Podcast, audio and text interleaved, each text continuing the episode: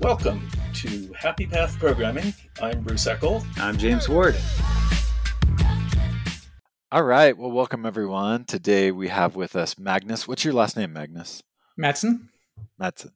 Awesome. From uh, who lives in Aarhus, and uh, it. I hadn't heard of the Flix programming language, which, which uh, we'll get into, but um, it came across like Hacker News and stuff a few months ago. And when I when Bruce and I started looking at it together, we went to the design principles page, and I was like, oh my god this programming language is like everything that i've learned in the last 25 years of programming or something like it, i was just shocked at how aligned it was with everything i believe in the principles that that i so anyways i was like we got to have magnus on well, Thank you. Those are some fact kind that you, you started out with design principles, or at least you developed them early on. You know, Python eventually had the Zen of Python, but that was long after the, the language was created. Whereas it seemed like you said, here's what I want to do. I want to solve all the problems. And and it's like, uh, oh, it, was that an option all along?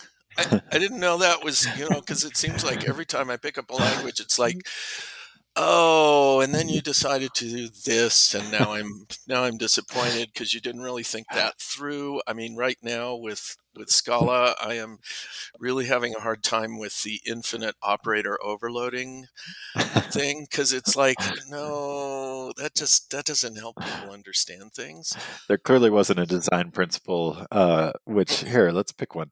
Uh, simple not easy. That's that's a good one that that i would say maybe maybe um, the operator overloading isn't aligned with that principle. Yeah, maybe so a I- few others I think you know when we started working on language, we also actually didn't have any principles in the very beginning. Huh. Um, but then over time, right, uh, as a language designer, you are suddenly forced into making some decisions. And then instead of just saying like, you know, why should I do do it like this or like that, like that, we tried to have the, some discussions about, uh, you know, what are the trade-offs here, and also like uh, you know people would argue for or against so then we need to have some reasoning behind it right? So should it be like this or should it be like this? Huh. and then i started writing them down at some point. I think first maybe it was just like in a private file. And then they sort of made it a little bit into github and we started discussing. And sometimes there would be a discussion about a feature and then that would end up being oh okay we actually need to have a principle here and at some point it made it to the website. Huh. and then we started thinking actually that it would be nice if other languages had this too, because now this is a quick way to to show what is the language all about. right And so in the case of and Flix, help example- settle any debates or Yeah. or yeah like any anytime a question comes up of like what should we do here you can Yes. go back to the principles and if the principles don't tell you what to do then it's time to write a new principle right you need a new principle, yes. And sometimes you discover that you've made, uh, you know, maybe a, a small error, or you need to refine a principle. Um, so that's Yeah. also happened a, a little bit. yeah and, and maybe like at some point principles are in con- conflict or seem to be in conflict and then yes, yes. and then you have to revise to try to get rid of the conflict or something Yeah, the only time I've ever seen it done was in Python, and again, that was that was in hindsight. And it does seem like, boy, if you started out with something like this really early in the process, it would just make the language. I would say Kotlin has those principles somewhere, but it's not. You know, I, I inferred them by the way that the language was designed. well, a lot of times i think that the culture contains the Mm. principles but they're not Mhm. they're not written down And I think it's really helpful to have them written down, especially for newcomers. Yeah, Yeah, I think so, too. And also, like, you know, um, I won't claim to be designing a language necessarily for everyone and for every single use case, but having them written down, I think you can look at it and see is this some some value in some sense I believe in, right? Uh, so, Yeah. for example, you know, we have this thing with unused variables. And when I show people the language, they're always kind of upset about it because, you know, oh, i won't let my program compile? You know, I have an unused variable, but so what, right? but then other people, i- you know, if you've written a big program and you know there's a bug and you sit there to stare at the code and you can't find it, and at the end you discover, oh, this variable was unused and, and you know had a small typo. It should have been e2 instead of e1 or whatever. Then you suddenly appreciate why this principle is there. It's Yeah. an error. It's an error, This yes. variable should be an error. I And it totally, is. yeah. I, That- it- and that's written down in the principles. and if That's you don't like that, you should be a PHP programmer or something. Maybe PHP is more aligned with your values. yeah, uh, that's yeah, that's a better way of putting it. You, you, you really But- did learn something from that NVC class we took. so Magnus, uh, thank you for joining us, and I would love to start with just like a little bit of history of the language and Mhm. and what your involvement with it has been, and yeah, Yeah, Yeah, what made you say the world needs another programming language, and I'm going to do it right this time? Ah, yeah, that's a, that's a good question. Uh, you know, that's everyone is asked that if they design a language, right? So, so maybe I'll give you the, the standard, uh, well-developed answer for that, right? So it's, um, you know, we need uh, new programming languages for the same reasons that we need more efficient airplanes, uh, safer cars, and more ergonomic chairs, right? So, you know, we already have chairs. So, you know, why do we need new chairs? We already have airplanes. You know, why are they not good enough? We already have cars why can't we just stay with the first cars we developed? Now i think you know in programming languages and programming design it's you know it takes a lot of time for sort of you know the good ideas to be found and make their way into real languages. So you know you maybe you don't see the development as quickly as if you look at an airplane and you can also you know if you look at an airplane from today and one from i don't know 50 years ago it's very clear to see the difference. With languages it's it's a bit harder to to illustrate that so I think that's my that's my answer for why we need new programming languages. Um, there's probably an How- aspect to like like productivity. Like we want we want developers to to have better productivity, build better software, yes, and and the tools that we use are very integral in in that. yes, and you could say um, so. My on my PhD, I did uh, research on program analysis for JavaScript, and so you know JavaScript was sort of um, how to say it, perhaps less well designed from the beginning. Was Um, Can What? even say it was designed? um, so you know there are some it was things. that- like art, where it's just like like like you know like the art where you just like throw stuff at the wall. I think Um, was Pollock, Jackson Pollock. okay. That's the Jackson Pollock of programming languages. it's I, I um, would I, again argue that that was PHP, but uh, PHP, True. PHP too. I mean, we've uh, Yeah. maybe all read the PHP a fractal of bad design. yeah. Um, so, you know, and so anyway, so I was trying to reason about you know JavaScript, right? And so looking at programs, and they're like you know buggy programs and has all kinds of disastrous consequences. And then you think about you know why is it like this? Like why does the language permit this, right? And you know, this bug you know could have been prevented if you know there was just some simple restrictions on how you're supposed to write your program. And so I think you know the challenge of doing that sort of also grew into this idea in my mind that I wanted to design a language that was fairly strict and principled about what you're allowed to do and try to give you some basic guarantees and that gives you some knowledge about your program. Yeah. I speaking of JavaScript, I don't know. We probably shouldn't talk too much, do too much JavaScript bashing. can but- speak about that for um, hours. I just saw a tweet that was it was JavaScript where it was like parseInt and it starts with like parseInt uh, zero dot five or something like that, and I don't know it parses to zero, and then they keep increasing the decimal places, so then it gets to like zero dot zero dot five, and then zero dot zero dot zero dot five, and when you get I don't know six decimal places in or something like that, all of a sudden parseInt returns five instead of zero. You're like, oh my god! Like, what Like, is why? It, what? yeah, what? Yeah. I saw that one. It was just like, okay. I mean, at this point, I'm not even surprised. right. Yeah, that's It's just like, yeah, sure, of course. yeah, yeah. I think like like w- what I dream of is a programming language that there is no puzzlers session. You know, like Right, at the conference, like the puzzlers that you get. It's like like puzzlers to me indicate that you've done something. Like the design has gone wrong. Yes. You should aim not to have any puzzlers. I think that too.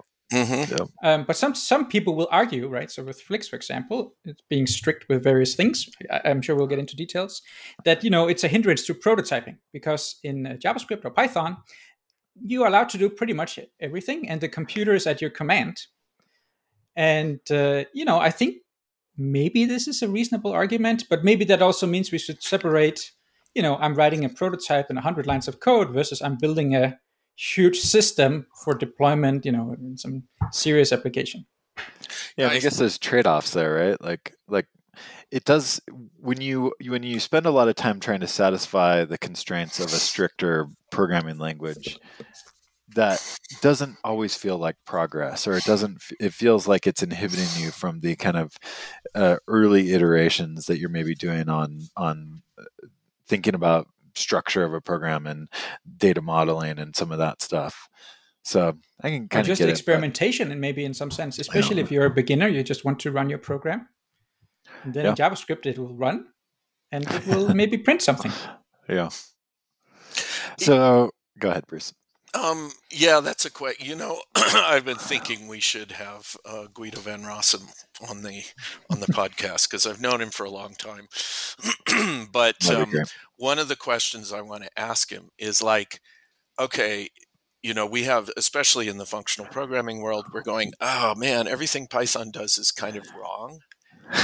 and yet it solves so many problems. Yeah, so right. it's like I, I want to deal with what, what's what's going on there. It's like it still works for a lot of things. It doesn't work for everything, or I don't know. Or everything is at, wrong, but something is still right. so there's, yeah, I mean, there's there's so much that's right about it that people can do amazing things. And it's only when you reach the, I don't know, sometimes it's performance, sometimes it's, I don't know. I, you know, I, it's like, so how come it still works? How come it still works as well as it does? And and then there's these this domain of problems where um, say maybe you want rust it's like well we can't have a garbage collector it's got to be totally fast. And so it's like, oh, well, that's probably what you, get, don't want C or C or Go or anything. You want Rust. Uh-huh. And then, then there's this domain that we're, I think we've all been talking about, which is like, okay, mm-hmm. but what if we want rock solid reliability? every yeah. piece has to be reliable and then we have to have a composition mechanism that allows us to put mm-hmm. those pieces together in a reliable fashion at least that's my thesis about all this i mean there's also this research and i think people you know also just have experience right that you would rather find a bug sort of early while while developing it than than having to uh, you know find it as you know sometime later or even in production right yeah and and so the idea that you have sort of you know production code running out there with some computations, and then you know the local variable is not used, for example. Uh, you know, maybe it's just kind of concerning. It's the yeah, that's the worst time to find out about a bug. well, and it also suggests that you will always be finding bugs. Hmm. Be, yeah. You know, if if you can find them in production, then you're always going to be finding them in production. Yeah. Yeah. So okay, so how long have you been working on Flix? So I it started with a research project back in 2016, I think, and we are looking more into this uh, uh, functional and logic programming aspect uh, with Datalog. I'm sure we can talk about later. Yes, definitely. Um, and so, but you know, I, you know, when you do research, you know, there's sort of you know short term, and that's like you know, coming up with an idea, writing a paper, and these kinds of things. But I already knew that I wanted to design a programming language. I just needed to find sort of an excuse and a path. so that's where it really started and uh, I worked on it uh, for a couple of years in uh, in Waterloo. And then I came back to Denmark. Uh, I was first at another university, Aalborg University, and then I came to Aarhus University.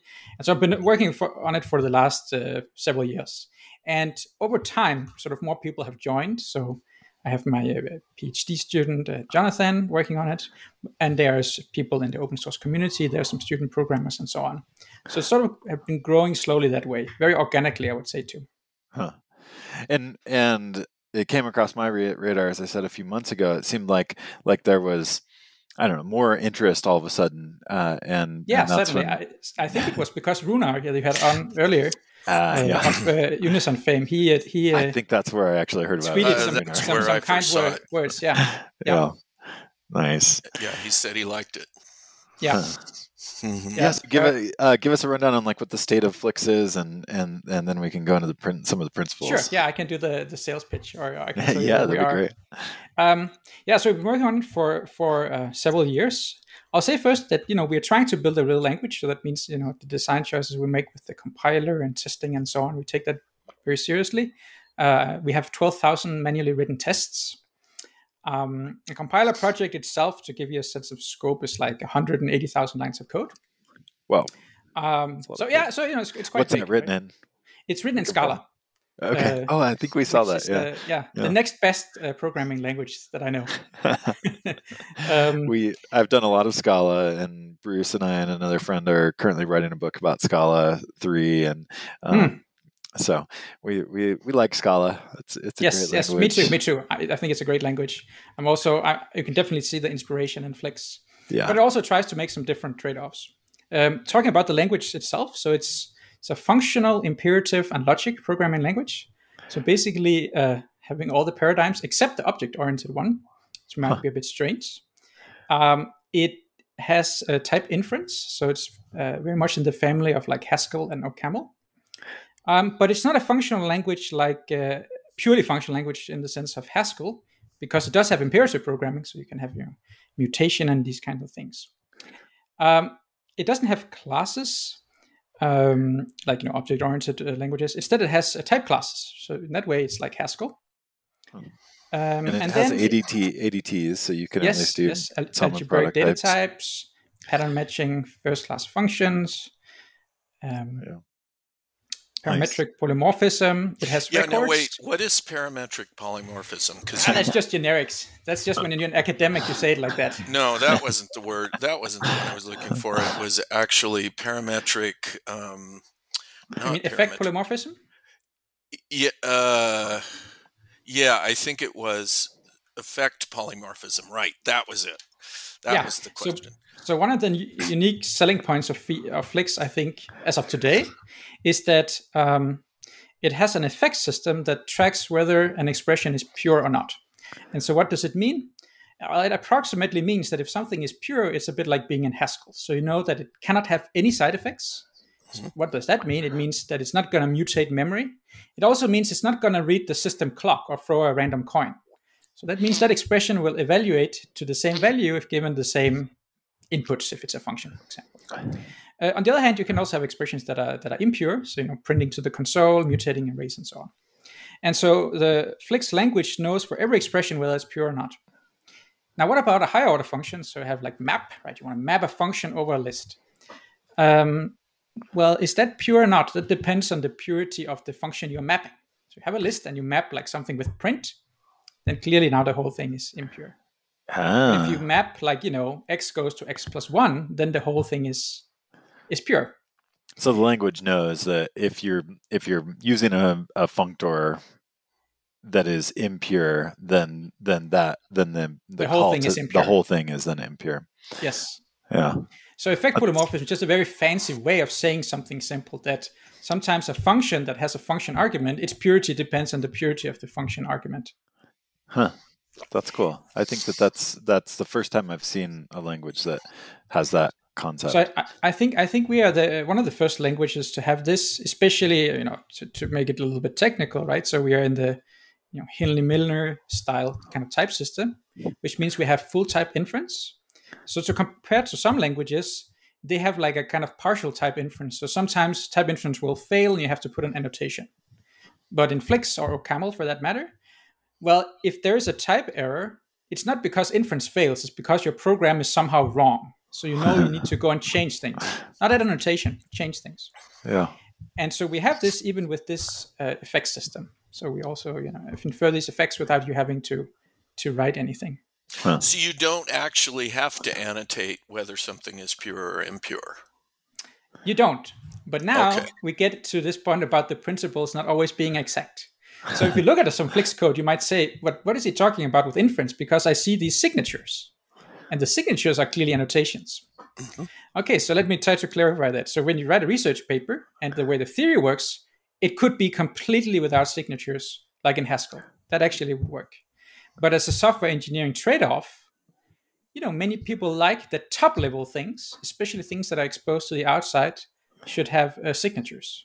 And so, Any really, as a, s- APIs, yeah. exactly as a design choice, we mandate top level things to have signatures because programmers, I- I mean, at least for me, it's nice to think about, well, what should this function do? So I want to write a signature, and then off I go inside and I write a lot of code. But could you automate? I mean, like um, IntelliJ in Scala will automatically generate the type signatures for you. Uh, in principle, yes, we could do that. We don't have Okay. it, but the theory supports this. Yes. So, mm. but but you you see as the programming process, the programmer should first generate the signature and then the implementation. I think so. Yeah. Okay. But notice if you have local functions inside of top level function, you don't have to write any signatures. So any local function you declare, you can, you can skip this. Yeah. Yeah. because yeah. that doesn't need to be exposed. Yes. And this is really on the design aspect, not really on the requirements of the type system, because there we could have omitted them entirely. There are also actually there are three three advantages of the top level signatures. So the first thing is it's kind of a documentation because it's, it Sure. expresses intent. Yeah. Uh, the second thing is it gives us parallel type checking. Uh, why? Well, because when we type check things, if I have the signature of a function, I don't have to go into it. I just assume the signature to be correct, and then later I know what the body will be compared to the signature, so it's okay. So the type check on Flix is just parallel by default. That's cool. Uh, and the, what was the third thing? I forget. I know it sounded like a third thing there is a third thing. It's on the list. Let me look it up. I, I really like the way you think about this. You know, it's just so much because my experience with programming languages is that the designer rapidly gets into the details and they forget about the higher level way, you know, concepts. And I have to go in and figure them out and explain them to the Right. reader. Right. And I found the I found the third thing. So Yes. it is that uh, you get better error messages, and the reason is that Oh. you assume the signature is correct, Mhm. and so you know if this function takes a string and an int, and you're calling it with, well, I don't know, two integers, then we blame the caller because Right. it doesn't match the signature. Whereas, So that's whereas also if you didn't explicitly say it, Yeah. you would you would it would infer, oh, you're Yeah. passing an int and an int, so the the then then and the body would probably then be wrong as it tries to use an Yes, int. so then you might get an error not really local to where the problem is, because here we force Right. you at the top level to make it an API in some sense. You have to specify the interface. Yeah, that makes sense. Yeah, and and you do have some principles around error messages and helpfulness Mm-hmm. of error messages. Um, yeah, tell us more about that. wa- was that inspired by Elm? Oh, definitely. So there are Mhm. these two blog posts, right? Uh, what is it? Uh, From Evan. yeah, yeah, compilers as assistants, I think, and human uh, readable error messages or something like this. So those principles are very inspired by that.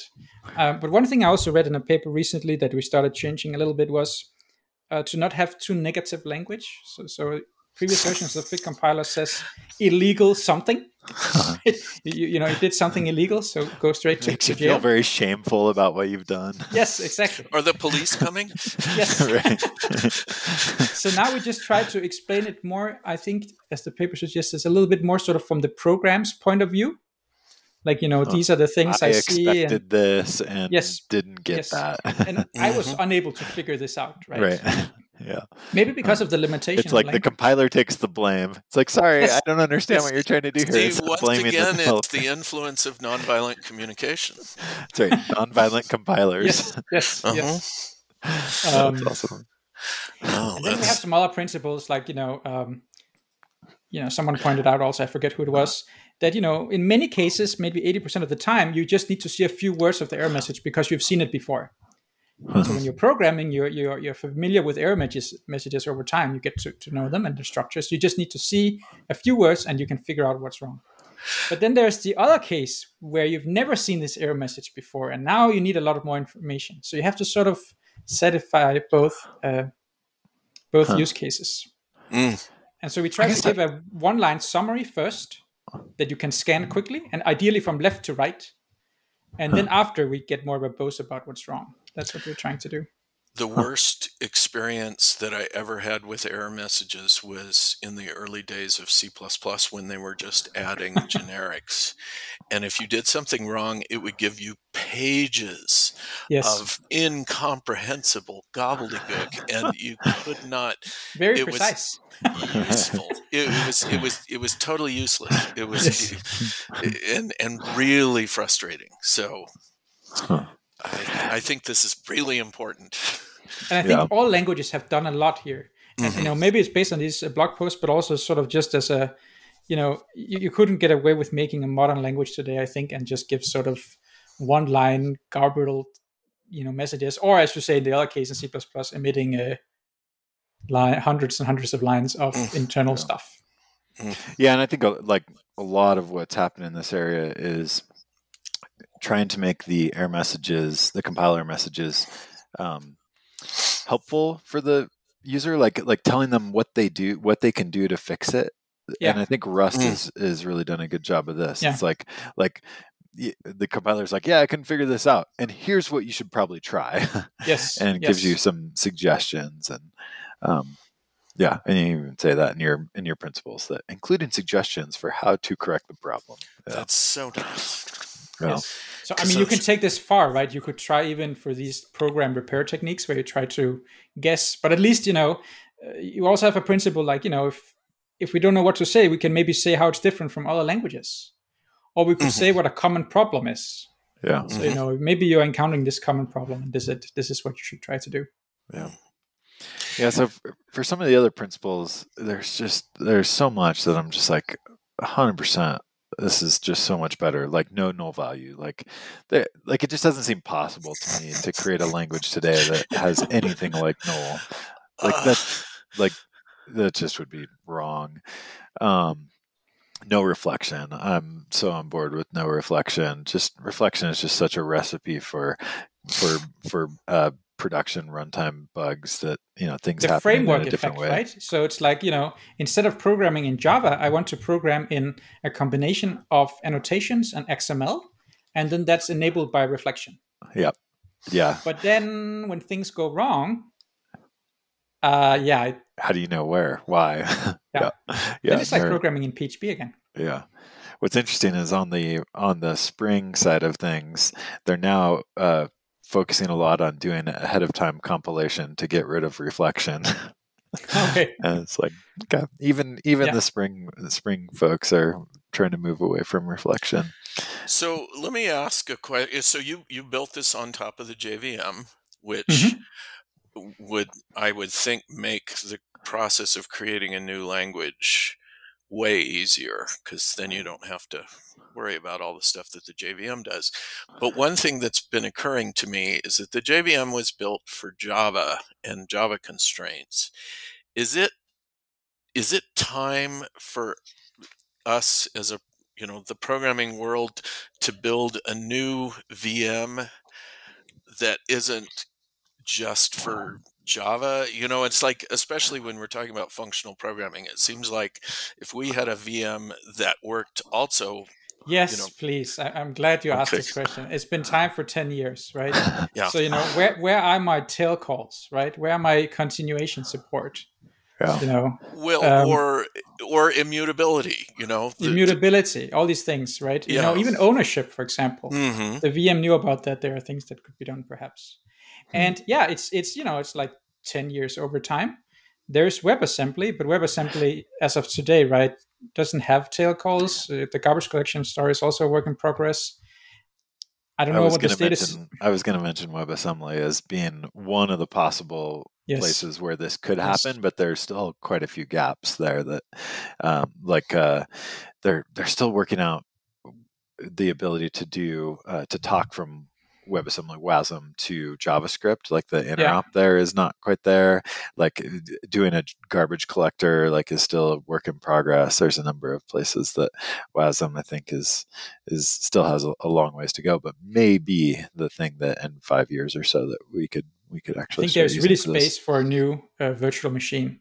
I mean, I don't know who would pay to develop it because I think you know it's a huge undertaking. But certainly, many also of the ideas that are coming up in newer programming languages really do need some kind of better runtime support, and they have to emulate it today at performance costs.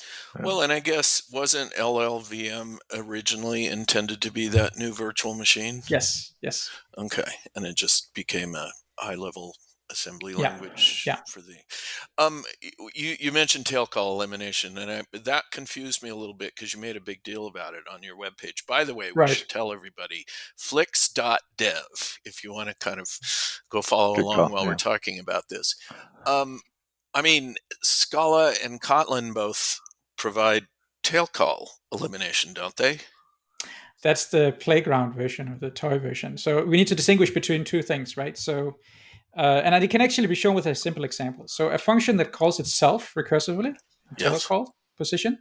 Uh, you know, Scala and many languages can deal with this, and that's that's fine. But for serious programming, you want the ability to tail call a different function, and the stack shouldn't grow. So a toy example is if you write a function even and a function odd, and then they tail call each other. Right. So so the stack looks like odd, so even with odd, even with two functions, and you, then you can't you can't do the tail call elimination. Yeah. So this is like the many body problem in physics. yeah, possibly. I don't know. So, so in those languages, that doesn't get, um, you know, they don't do anything about that. So you blow the stack, and that's also why in Ah. Scala, some of the functional libraries have sort of explicit functions. Like there's the Scala cats library, maybe you've heard about, Yeah. where you have to sort of really care about not blowing the stack. And so in Flix, Hmm. the way we deal with that is that we we pay a cost. So we have to emulate calls with trampolines, and so that just makes us a few factors slower. Um, But on the But- other hand, you can't get a Stack Overflow error if your call is in tail position.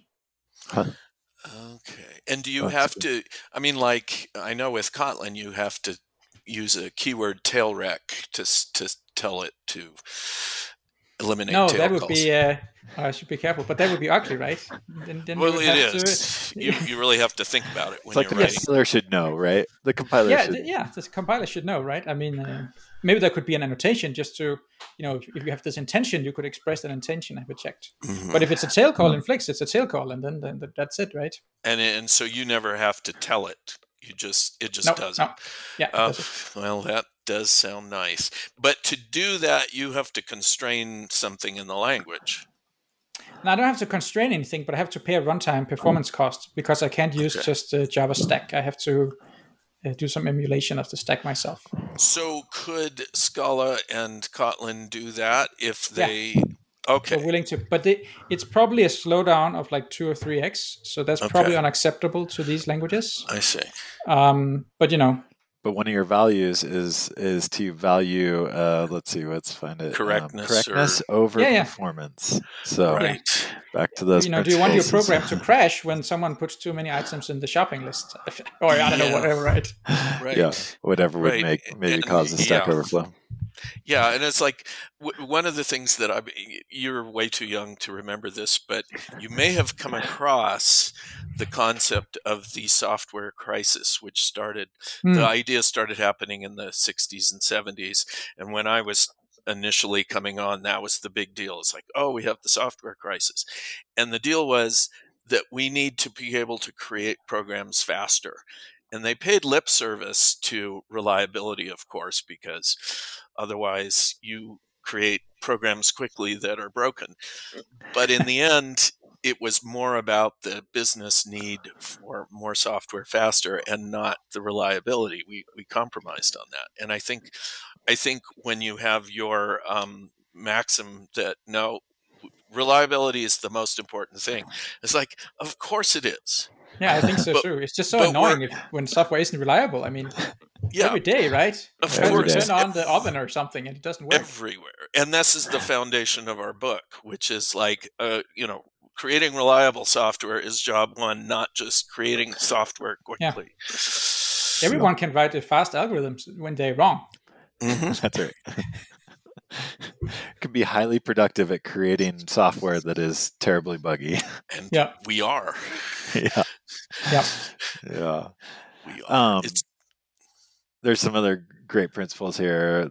Legal state should be unrepresentable. That's something that is is. Uh, That's something to aspire to, right? It's difficult. I see right? this. it's marked as in progress. So Yeah. yeah, why is that one in progress? Uh, so that's because um, I think it gives an example that Ada has, I think, where instead of having integers, you just say, well, this is a, an age, and an age, you know, a person is between zero and 150 years old. So instead of just using uh, 32-bit integers everywhere, you try to be more precise. Uh, And so I think we also wanted to have some of that stuff. I see. Yep. And this is like the um oh, what's the the, the word for that I'm thinking of? Uh being able to constrain your your data types to Yeah, to a yeah. given set of values Yeah. and and validate There's something called refinement time. types refinement that goes types, in this yeah. direction. We don't have Yeah. it, but but that's something we're interested in too. Yeah, nice. So Yeah, I just Maybe got one an- comment about the type inference, right? So we talked about Yes. it a little bit before, but also going back to this thing with, um, you know, now maybe the pendulum has to swing in the other direction towards, um, you know, maintainability and you know, qu- you know, quality.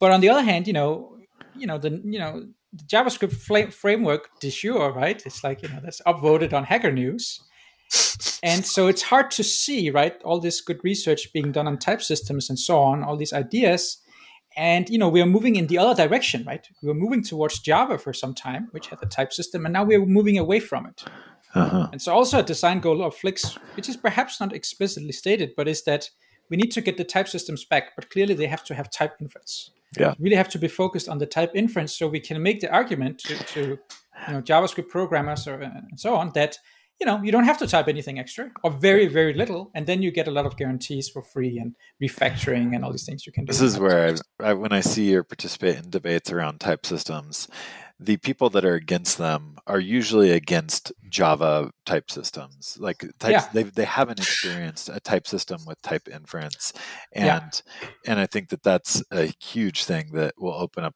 the doors for a lot of people back into the world of type systems is type inference, good type inference. I think my problem with them in the past has been that you do a lot of work and you don't get that much of a benefit. Whereas when you have a good type system and it really solves a lot of problems for you, you go, oh, well, obviously that's great. And I think whereas the Java type system was like, Are you that- I serving mean- the type system or is it serving you? Mhm. Yeah, it's Yeah. it's kind of like semicolons. What are they for? They're for the compiler writer.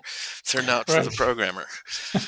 Oh, Um, does uh was Flix the language I looked at recently that did have semicolons like required? So sem- have semicolons because there is an ambiguity issue I don't know how to resolve. And there's these uh, JavaScript memes and, and other things that also show it where if you have full semicolon inference, it's possible to write programs that their meaning changes if you insert a line break, for example. And and you know, inserting a line break and changing the meaning seems really dangerous. Also think about reviewing a pull request and these kinds of things. Because Yeah. then you basically have a form of significant white space too, certainly. right. So so yeah, so Flix has uh, semicolons. I think we can drop them in certain places. Uh, so I think a long-term goal will be to try to do that, but I will not want to do it at the cost of uh, you know introducing these puzzlers. Yeah. yeah That makes sense. Yeah, because in your examples, I don't. I see them someplace, but not. Well, they separate statements, right? So you want to have two print statements. You need them. You need them after let binding, and that's pretty much it. Uh huh. And then, is there some place where you're using periods? Yeah, that's in the logic fragment only. Oh, I want to get into the Oh, to the that's Datalog stuff. Yes. But before we get there, a couple more principles. Uh, no warnings, only errors. It's, I love that. It's like yeah. because what about the warnings then you know I, you know I also educate Too easy to ignore. uh, and, and then they are ignored or they're confusing or some people consider warnings to be errors or some of the warnings are errors or so i think the nice thing about this principle and this is something go actually got right i think they also only have errors is that it means the language designer has to really put their foot down and say this is not okay or alternatively this is like totally okay not some ah we're a little bit concerned about it so maybe you just say something right Yeah, warnings Yeah. are confusing. yeah yeah.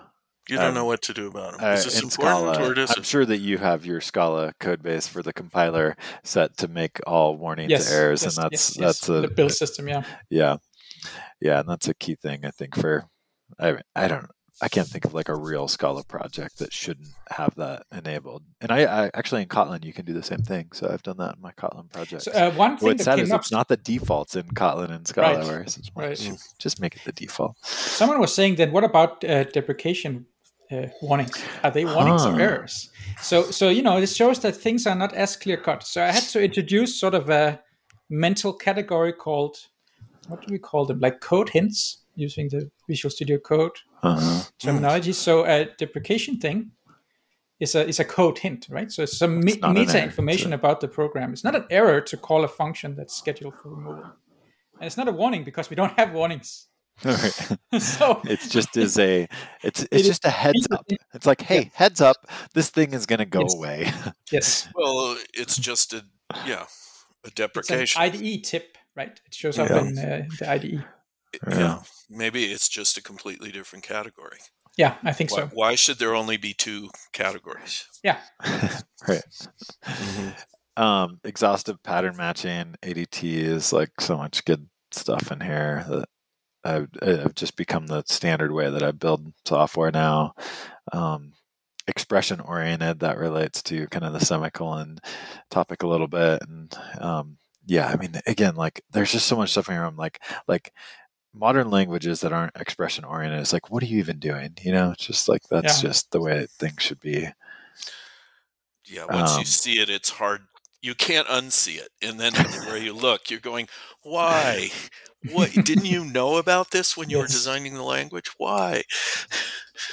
Uh, no also- var args. I was, I, Hmm. I was, I, I'd, I'd never heard the term very variadic. I think for var args that I don't Mm-hmm. what that Variadic argument list. But I, but I liked your your um, thing there. It says like it it's not clear how you could uh, have a language that supports both currying and variadic functions cleanly. And I was like, absolutely that like. Yeah. like, that is never resolved. So yeah, let's just not have var args. And the Yeah. if you have a concise syntax for constructing a list, then you don't need it anyway. So yeah. Mhm. that was good. Yeah, The Yeah, I- no labeled function arguments. That one was interesting. Um, and it's something I've actually talked to John DeGoes about a bit, like like design wise, could you could you do that? And um yeah, I think that's one that I'm gonna have to like play with and see like like how how that all feels. So what in does it say? Because I think, uh, yeah, so it Uh, doesn't Flix have does them, not right? support labeled function arguments. The motivation for labeled arguments is uh, reasonable to avoid calling a function with arguments of the same type, but in the wrong order. Unfortunately, labeled function arguments do not work in the presence of higher order functions. Mhm. Instead, we suggest to overcome the problem by either using richer types. Uh, like using Celsius instead of int, or alternatively using record types, which can be Right. used to emulate the same functionality and works with higher order functions. So, So, yeah, think there's a new to- principle. Uh, you can be the first to hear Ooh. about it. Ooh, So we right. so so the okay. So let's break it down. So first of all, the label thing in many languages is sort of something that's bolted on, so it only works for like top level things, and sometimes they're extremely complicated rules. So is it Python where you have like labeled arguments and, and, and var args, and you can also put a comma in between, and then some has to be positional and some has to be labeled. well, and it has default arguments too, Oh, so it default arg- allows you right. default to value. yeah. have a lot of arguments, and they all have defaults, and then you only have to say the one that you want to change. Or you could do right this so in you can have too, like a with like phd in the in, in the arguments for functions um, Yeah. so what we wanted to do that this principle already captures is that you can use a record right and then you know a smart compiler uh, hopefully we don't do it yet but you know nothing prevents us from optimizing that away um, so but one thing we started doing uh, recently and we fixed it in entire standard library is that if there are functions in the standard library where you could swap the order of arguments so, uh, for example, a string replace is a good example. It takes Right. two strings, right? But which one is the substring and which one is the target? Yep. The first argument, last argument, and especially if you're learning a language, like which Yeah. which one is it? Now, the thing is with label arguments is that then that resolves it because you write out the, the label. That's fine. Now we can use two records, and then we force you to write out the labels also. So then it's good because you can um, you can actually you can see it, right? it's just another way to do labeled arguments. Yes, but, yes. but then there's some verbosity that you get Yes. In exchange for that. So it's like positional gives us a more concise syntax, but then there's some implicit order that you have to Yes. understand. Yes. But So, two, okay. two twists on this thing. So Yeah. the first is that um, label arguments can't force the caller to write out the arguments. But but using records as we do forces the caller to write it out, which means that when you implement string replace, we have decided that everyone who calls this must write the arguments out. So now we know throughout the entire code base Ah, that that the labels will be there, right? Because you have to write them. yeah. That's one thing. So you so you as a as a API designer for a library, Yeah. you get to decide when the user Yes. has Must to use what is- must use labeled argument. kind of quote unquote a labeled argument. Yeah. The second thing is That we introduce sense. syn- and it's only syntactic like su- so the the the person designing the writing the function they're going to know that there's going to be some ambiguity with Yes, the usage of their function yes. and so they're saying there i know that there is ambiguity here you must now label these things Yes, and that like so that. now we know that all the callers will spell it out. Yeah. Second thing, we have syntactic sugar that just allows you in a call to write, you know, substring equal a string, and then that becomes a record. And there's no ambiguity issue here, so it looks like a actually a call. yeah But Huh. now it works because it's part of the type system. It's a record, so it works with you know first class functions and all these things. yeah The last strange thing, and this is unique to Flix, so, so you know using records with this, other languages have played with that, is that um, if you take string replace and you remake both into records, then it doesn't work with pipelines anymore. So let's say you wanted to say like you know have a list and you do a map, and you say like want to replace you know yeah so actually, what we do is that we only require the first arguments to be records, and then the last argument says stays as a string. huh huh So this way, you have to the signature is something like a record called what is it uh, substring, and then a Yeah. record called replacement or whatever I forget, and then the string argument itself. yeah huh Um, so you have to see it a little bit in front of you. yeah But, uh, this means I- that you cannot swap the order because one is a record and one is a string. Those are not type compatible, yeah but it still works with pipelines. Huh. Yeah, I, I think this is one place of, of Flix that I really need to play with, and it sounds Yeah. like you've tackled some of the challenges with the trade offs between ordering and labeling. So, now So- claim you cannot mess up the order of any uh, uh, function in the standard library. yeah, Mhm. that's awesome. So, two kind of basic questions. Um, is it ready for prime time? And what's the Java interoperability uh, story? Yeah, good questions. Uh, I think as of sort of summer last year, uh, it's ready to be used for you know seriously. Like uh, we have a lot of tests. You know, there's the website, there's the documentation, there's ID, API documentation like JavaDoc. There's a Visual Studio Code plugin, and the nice thing about the Visual Studio Code plugin, by the way, is that it uses the real compiler. So I've been Nice. experimenting with all languages where there seems to be this. I'm not sure exactly why. Maybe it's engineering issues, but you know there's the real compiler and then there's the plugin. And sometimes they don't agree. And Mhm. this can be really annoying. Really annoying. Yeah, now of course there's some limitations but uh, you know uh, how well does it work with programs that you know has syntax errors and so on? But if you get like a type error you will always get a type error by running the real compiler because it's the same code base. You never have an ambiguity between red squigglies in your IDE and Exactly, the exactly. reality of the compiler. Those things are always the same. So i think that's very good. Yeah. and we are using it ourselves. I know of one industry user um, they wish to say anonymous but they're using it for some data analytics. Huh. um, so yeah i think people should uh, you know try it out and they have been. Uh, and they don't seem to run into to errors. Uh, i think they lose interest uh, unfortunately maybe before they crash the compiler but i think that's a sign of quality also. Nice. Okay, and then Java interop. Ah, Java interop. Yeah, so that would be the reason it's not ready for prior time, perhaps. Right. so the the tricky thing here is that you know first of all there's Scala, which is an excellent language for Java interop and some functional programming, and so you should really use that if if Java interop is really important. Uh, what we can do is that we can call out to Java code, and that means you know if you want to reuse the file API and so on, you can get away with it. Now, what becomes tricky is that what if you have to extend some Java class but you can't do that because we don't have classes. So then you might write a little bit of Java code for interop. Uh-huh. But I mean, you can you know you can bundle jars and you can you can access them and you just write the methods like you would call them and they become sort of Flix signatures. Yeah. Yeah, I'm sure like, with with some of your halfway there is- principles, there's some challenges with interop because, uh, like nullability. Like, how do you know? Like, Yeah. essentially, you just have to assume that everything in Java is nullable. So, Yeah, yeah. so that gets uh, so then you wrap it all in option or whatever, and then similarly with um, with purity, it's like how do you know Yes. if, if something is pure or not on the Java side? You don't, and so you just have to assume that everything is impure. Yes. So there, right? Uh, in Java, uh, sorry, in Scala, the interop is extremely good. I would say, right? It just it's it's it's really the same language in some sense. yeah. And in Flix, it's not that like that. In Flix, it's more like you import things, and when you import a Java method that you would like to call, you say whether it's pure or not.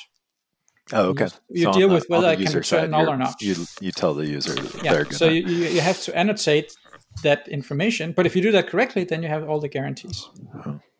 Cool. Okay, so now I want to go into Datalog stuff because this Mhm. Bruce and I, when we fir- first started looking at Flix, we had to. I had to look up what the Datalog stuff is because it was a totally new concept to me. So give us the rundown on on the Datalog piece. And Yeah. Then assume I know nothing because I know nothing. Yeah, yeah, yeah, yeah. So Datalog is a is a logic uh, programming language, uh, which means that you write constraints, and then when you run a Datalog program, uh, you know the compiler and runtime somehow solves these constraints and give you a solution. Now, what are these kinds of constraints? Uh, they are closest to SQL, I think. You can almost think of them as SQL, but with recursion. So in SQL, it's like you know you have some tables and you join them. So you join like the user table with the post table, and then you filter a little bit, and then you get a result table out. Now in Datalog, you also write queries like this. Syntax is a little bit different, and but then you can sort of take the result, which is a table, and you could insert those rows into another table, and then you can iterate this process. And so the recursion means that you know, for example, if you wanted to find like, is there a path from I don't know, uh, Rome to Paris? You have a graph, then you can write a two-line Datalog program that will, uh, you know, discover such a path or enumerate such a path. So that's Datalog in isolation. I have a few more things about Datalog. So, so one is that any Datalog program, like like most SQL queries, if you behave nice, uh, terminate. So you know you can't really. You always get a result, right? It's nice if you write simple SQL queries. It's always a result for you. Maybe not the one you want, but you always get something to look at. Um, there are efficient techniques to solve these things. So as a query language, is really good. You can do it in parallel, all kinds of things. Um, okay, fine. So then you could say, well, we should all program in uh, Datalog. And uh, maybe at some point that's what people thought. But it turns out that, you know, programming is not really just querying some tables. I mean, we're not writing all our programs in SQL. We need the ability to express other things. Okay, so then the story sort of before Flix, you could say, was well, I write my Java program, let's say a Scala program, then I write a, a, a Datalog program that I generate as a string.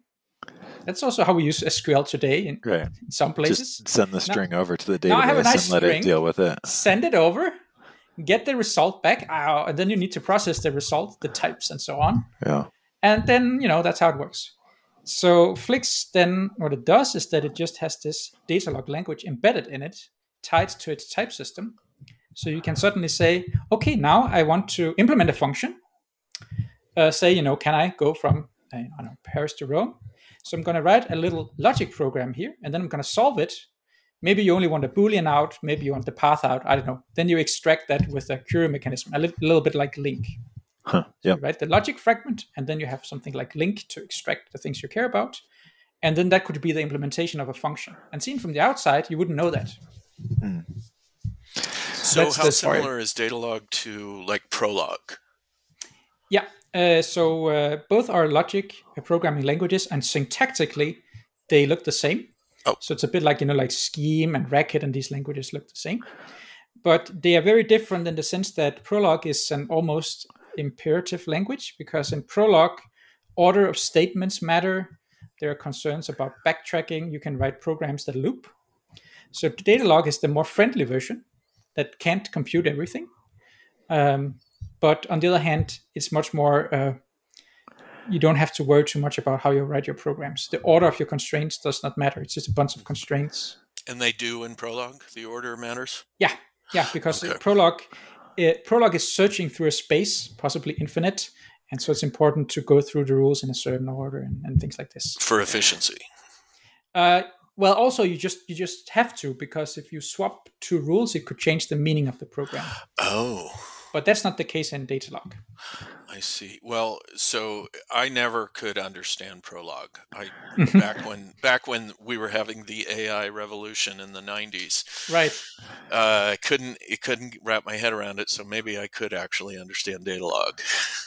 I, th- I think Datalog is a very nice place to start because I think you get a lot of the power, even though Prolog can do more, right? So Prolog can express any computation. That's not true for Datalog or for plain SQL.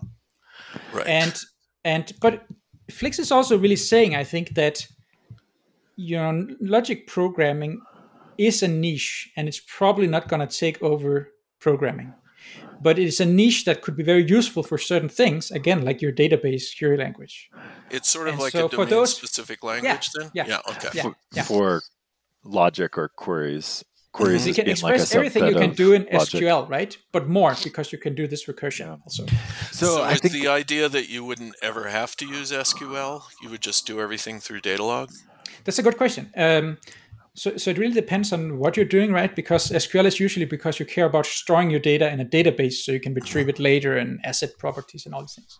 Hmm. But if for some reason you just wanted to do a computation, like load in a big social network graph, compute whatever you compute on a social network graph, yeah, then you can do it just in plain Datalog. so I think the maybe the where this is starting to click for me is I um I really don't like SQL because like you're saying when I do SQL in a program I've got just this string blob that is totally disconnected from my type system from any uh, program ver- verification validation that I'm able to do in my type language you know i'm just shipping a string over to the database and it, it just seems like a place where things can go terribly wrong and then i have to map the results back and that Yes. mapping things can go wrong and so what i have have used a lot more is um, quill you may be familiar with quill we had the one of the the maintainers of it on an episode a while back but it's this it's this um, language in scala or a, I don't know, a tool in scala that you write monadic transforms like you would in spark Mm. on Mhm. uh, on data and then it creates the sql for you that then gets sent over to the database but then it can manage the mapping and all that stuff for you so it, it allows you to write in a in the type language in uh, the the queries um, Yeah. and and so I like that part of it but I think for most people they don't want to write like monadic Scala transforms to to create their queries and that if they could yet, use a yeah if they could use a DSL in their language and have not have those impedance mismatches and not be shipping strings then this would allow you to to have people that fo- can focus more on the query side Yes. and other people that focus more on the application logic side and it's really more than a DSL, right? Because uh, when I work with a DSL in any language, then you know, let's say it's Java, Scala, then it's a, a library, right, that had to work with, you know, the constraints of Scala, which can, you know, admittedly be good, right, but still, you know, error messages and so on.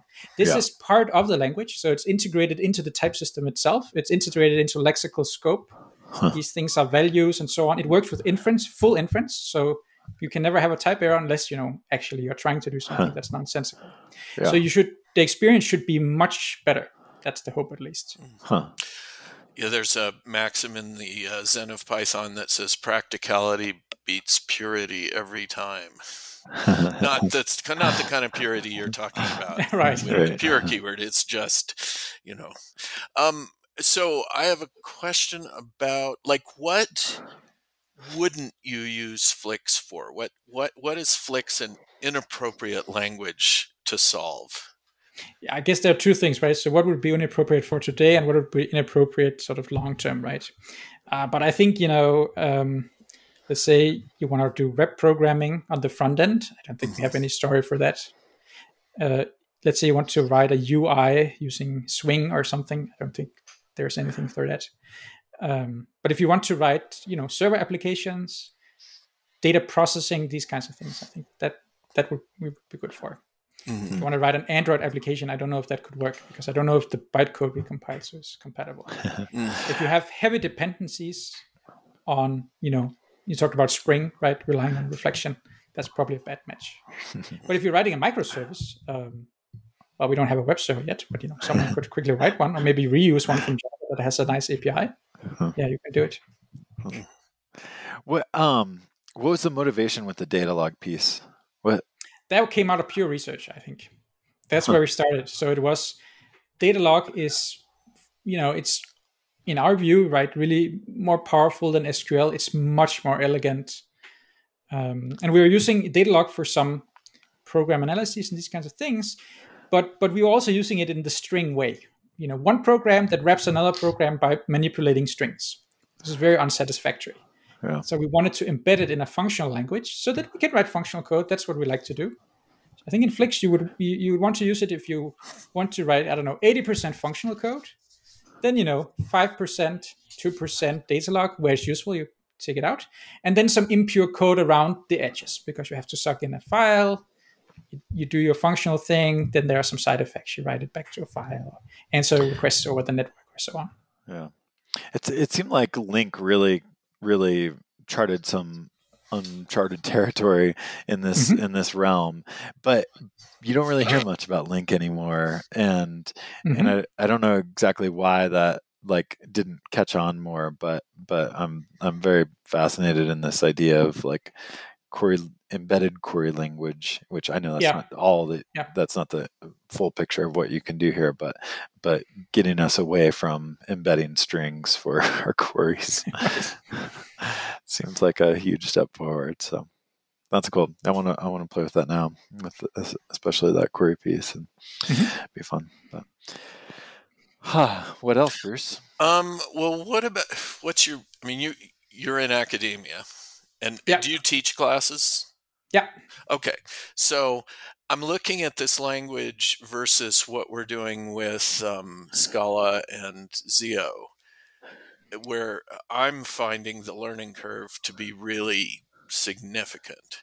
And then I'm looking at your language where it's like you just kind of lay everything out. And I'm thinking, huh, I wonder if this wouldn't be a good language for someone to learn what functional programming is.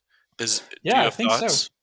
No, I really think so. And if I had, you know, the the power, maybe the guts, I would also do that. Sometimes, you know, we have the discussion and say like, how would we explain this feature to a really good first year student? Hmm. Right? You know, th- this is like the level. Uh, there was also this principle of a layered language, right? So, um, what was it we were joking about the other day, right? So you have a, like a list of integers and you want to sum it, compute the sum of the elements well so you know you could say like oh you know i have like a monoid over the integers right? And then i can like fold it with you know so that works and you can actually do that in flix. But even though we have like functor and traversable and all these we also have a list namespace and in the list namespace you will find something called sum.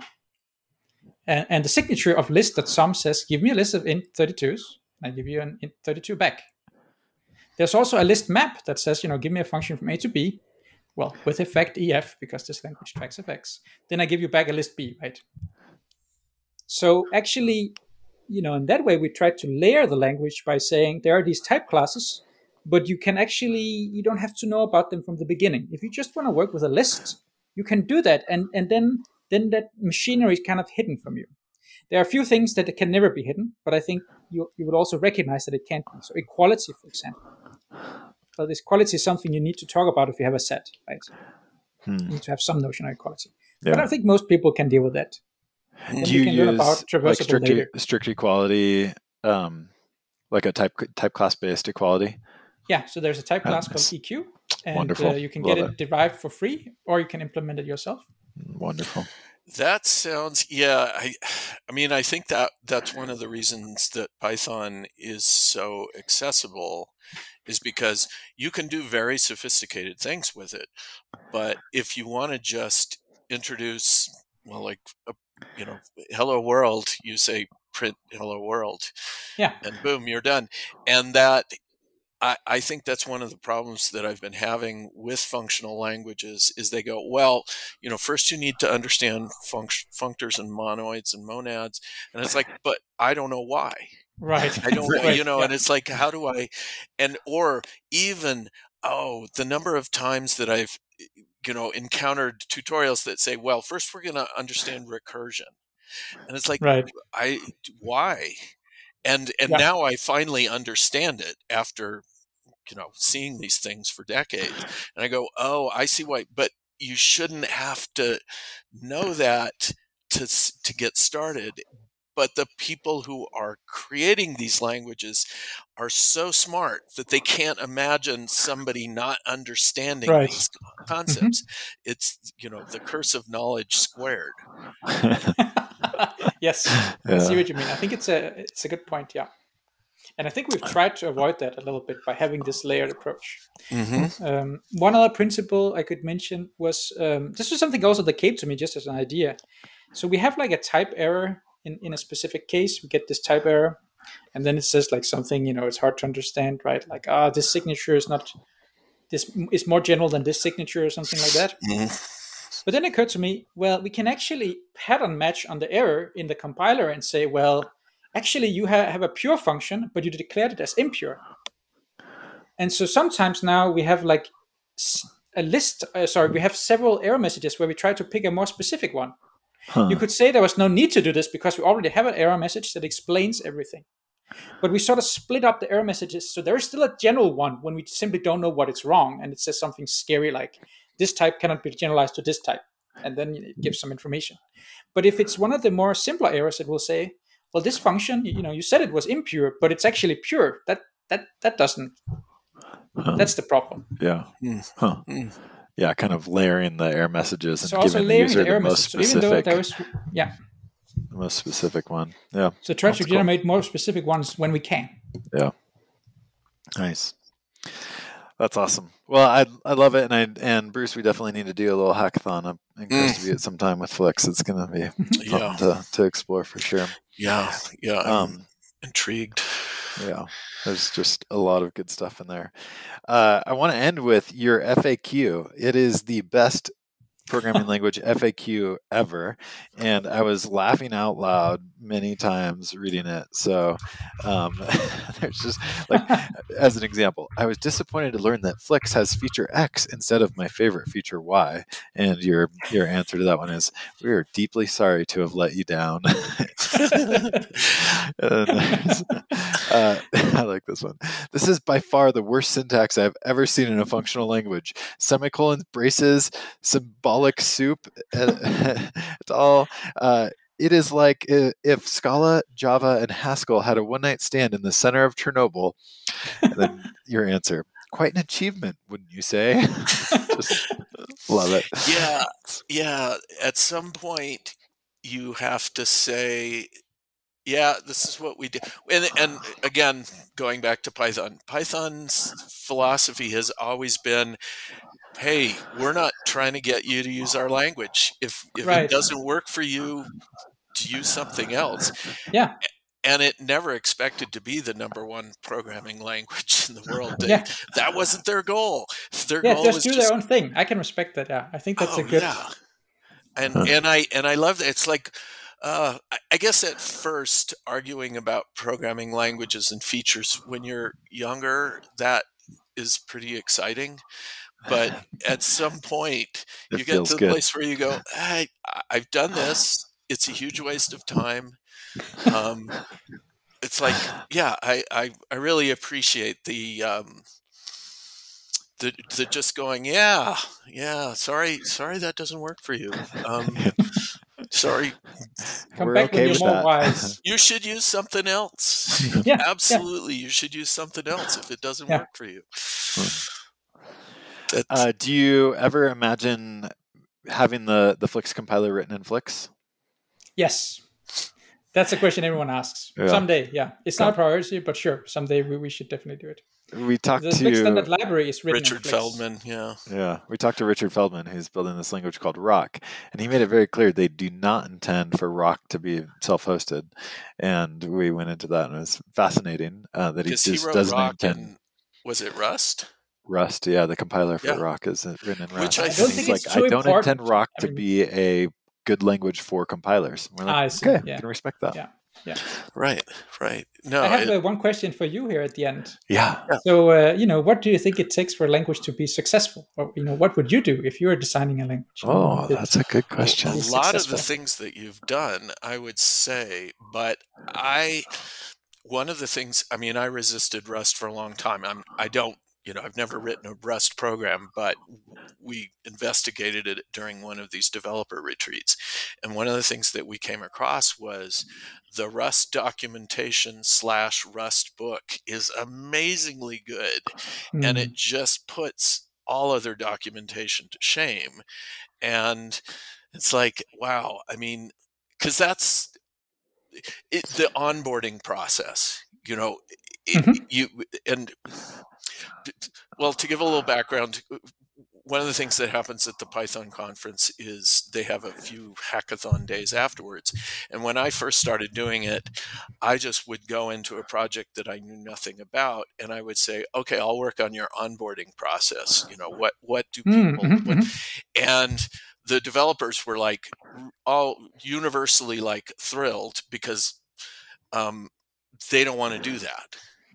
And I kind of think that to make a language really successful, you really do have to think a lot about the onboarding process and what, I mean, one of the arguments that I'm kind of in the middle of with the Zio people is if I don't know if you've looked at Zio, but the, I have, but um, you have okay. But I well, need to learn more. Yeah, and how the arguments, the the the type parameters for the Zio object are random letters, and you're ah, yeah. supposed to mentally map those to what they really are. And I'm arguing don't do that because you're adding cognitive load, but it doesn't make sense to them because they're so used to it right. that they just go, "Oh, well, just learn the random letters and use those," and and it's it's driving me nuts.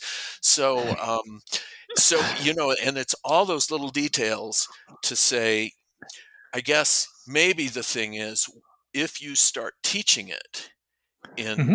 and you because when I was teaching both C++ and Java, I would go, "Oh, I've I've done a really good job here in the explanation," and then I'd get up and I'd start teaching it, and I'd see these blank stares, and you can't argue with the blank stares. People yeah. do, yeah.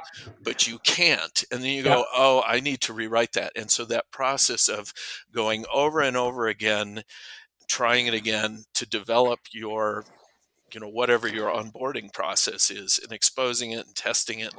I'd say that would probably be uh, the biggest thing especially these days because you can't really force a language on people. You have to attract people to your language. Hmm.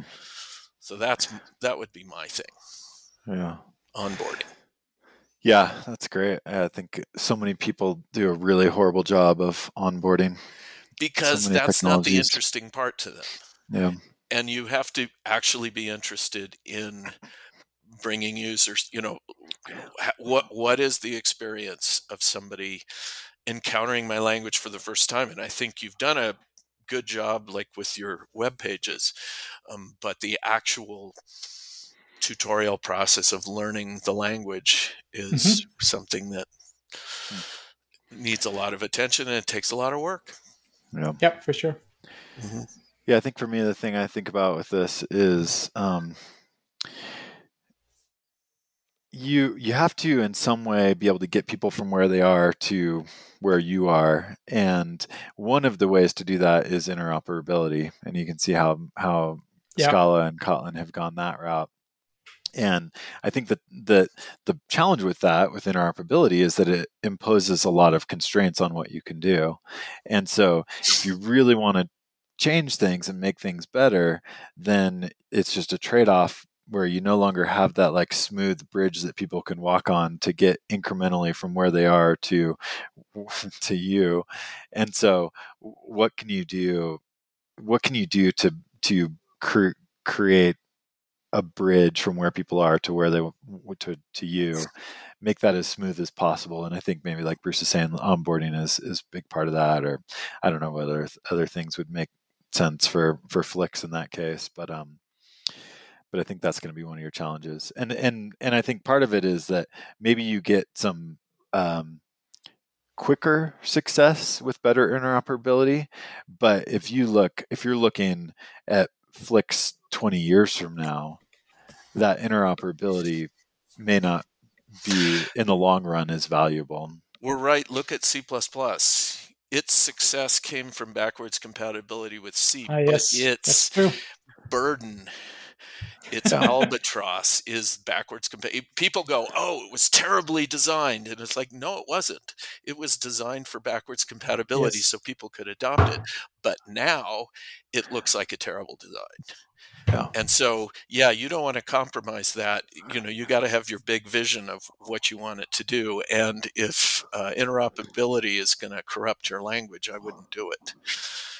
Um, oh, so there is one thing that I've noticed now with you know YouTube. Anybody can create a video, and they can think that they're being very clear because they don't have that immediate feedback of doing it in front of an audience. Ah, yes. So I think, and and I mean, unfortunately, I see this in the Zio community a lot. You know, it's like, well, obviously you understand this and this and this.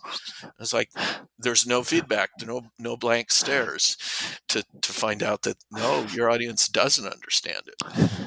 And so, but again, you're in a position where you could do that. Yeah, and in fact, we use it a little bit for like um, there's an elective course where they learn the Datalog part, and that's where I've been. And then you know also when they see error messages, and you're like, you know, Yeah. oh, this is really it's humbling. Actually, it's humbling Mhm. because you see Yeah. the kind of issues you need to think about. Exactly. It's um, and the humbling is like, oh, this isn't fun. I, I mean, for me, it's like, oh, I've I've done something wrong, and it's like I have to go through a whole emotional cycle cycle Mhm. with that. But then when you come back and you go, oh, it's so much better now, than it you know compensates. But it can that. also be amazing at the end because you know then they will have written some programs by Mhm. themselves, Yes. and then they think nothing of it. Like, yeah, I, I did that. hmm Yeah, yeah, and so having your having your feet on the ground, direct contact with the people who are trying to absorb this material. I mean, even in even in workshops where that's happened, I've seen people um, kind of ignore the feedback from the audience and say, "Oh, well, this is obvious," and and the audience is like, "Well, I have to nod." Because I mean, otherwise I'll look stupid, and so you have to make it okay to not understand things. Otherwise, you won't get the feedback. What was your uh, quote from Stack Overflow last night? It was something like, um, "Like once you understand this, it'll be obvious," or something. along those Right. yes, everything is obvious once you understand it. That's Yes. not helpful. yeah, but Yeah. you but you see, I mean, people will do that, and they'll go, "Okay, I've, I've said it's going to be obvious once you understand it, so I'm I'm covered." It's like, no, you're just deluding yourself. yeah. Cool. Well, thank you so much, Magnus. Very nice to meet you, and uh, hopefully we can get together in person some somewhere sometime and uh, do some yes, fun Flix definitely. hacking. Thanks for having me on. It was fun. Thanks, and thanks for the great language. I, uh, I think Mhm. there's a lot of really, really amazing stuff here. So, Yeah. thank you.